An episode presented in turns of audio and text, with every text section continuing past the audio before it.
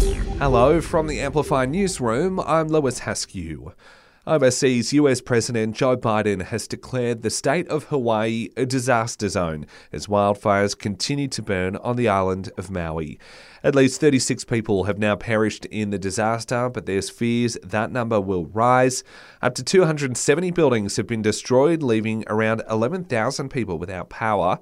Local Dustin Kaleiopu has described the devastation to America's NBC. My grandparents' homes, my house where my brother lives, my mother, my father, every single person that I work with, the people I see at the bank, the grocery store, everyone I know is now homeless. In 36 hours, our town has been burnt to ash. There's nothing left. Back home, and there are reports Beef Wellington could be the meal that claimed three lives and left a fourth fighting for life from a suspected mushroom poisoning. A Victorian woman prepared the meal for her former in laws and the mother in law's sister and husband late last month before they all fell ill. Police say separate meals were prepared for her children. A consumer watchdog here in Canberra is urging people to get in touch with their energy company and discuss cheaper electricity plans. The ACCC says prices have gone up somewhere in the range of 10 to 20% above its safety net figure, which is in place in order to protect consumers. It says Aussies don't need to change companies to get a better deal, they just need to get in touch with their current provider. Threats to block cheaper medicines policies remain despite the changes taking effect next month.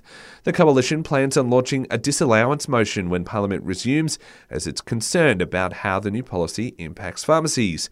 But Australian Medical Association President Professor Steve Robson is urging the Coalition to rethink. We know that for so many people who are struggling to afford medication at a time where everything is expensive, it makes no sense whatsoever for the Coalition and others to hold this up.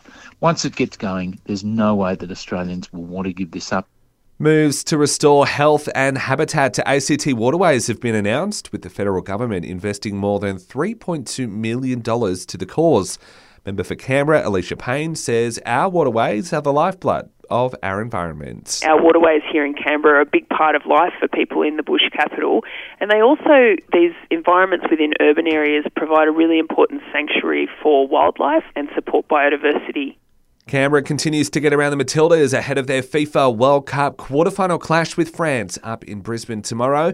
Our national institutions are being lit up in green and gold, with plenty of pubs and clubs also getting in on the action. The Matildas live side also returns to Garema Place, with the game to be shown on the big screen tomorrow afternoon. Richard Branson's Virgin Galactic has taken tourists up into space for the first time. His space plane took off from New Mexico and has landed safely. The flights don't actually go into orbit, but it's high enough to feel weightlessness and see the curvature of Earth.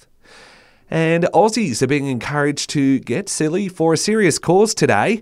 We're being urged to show our support for Red Nose Day, with all funds raised going to research to reduce sudden infant deaths across the country. And that's the very latest in news. We'll have another update for you right here later this morning.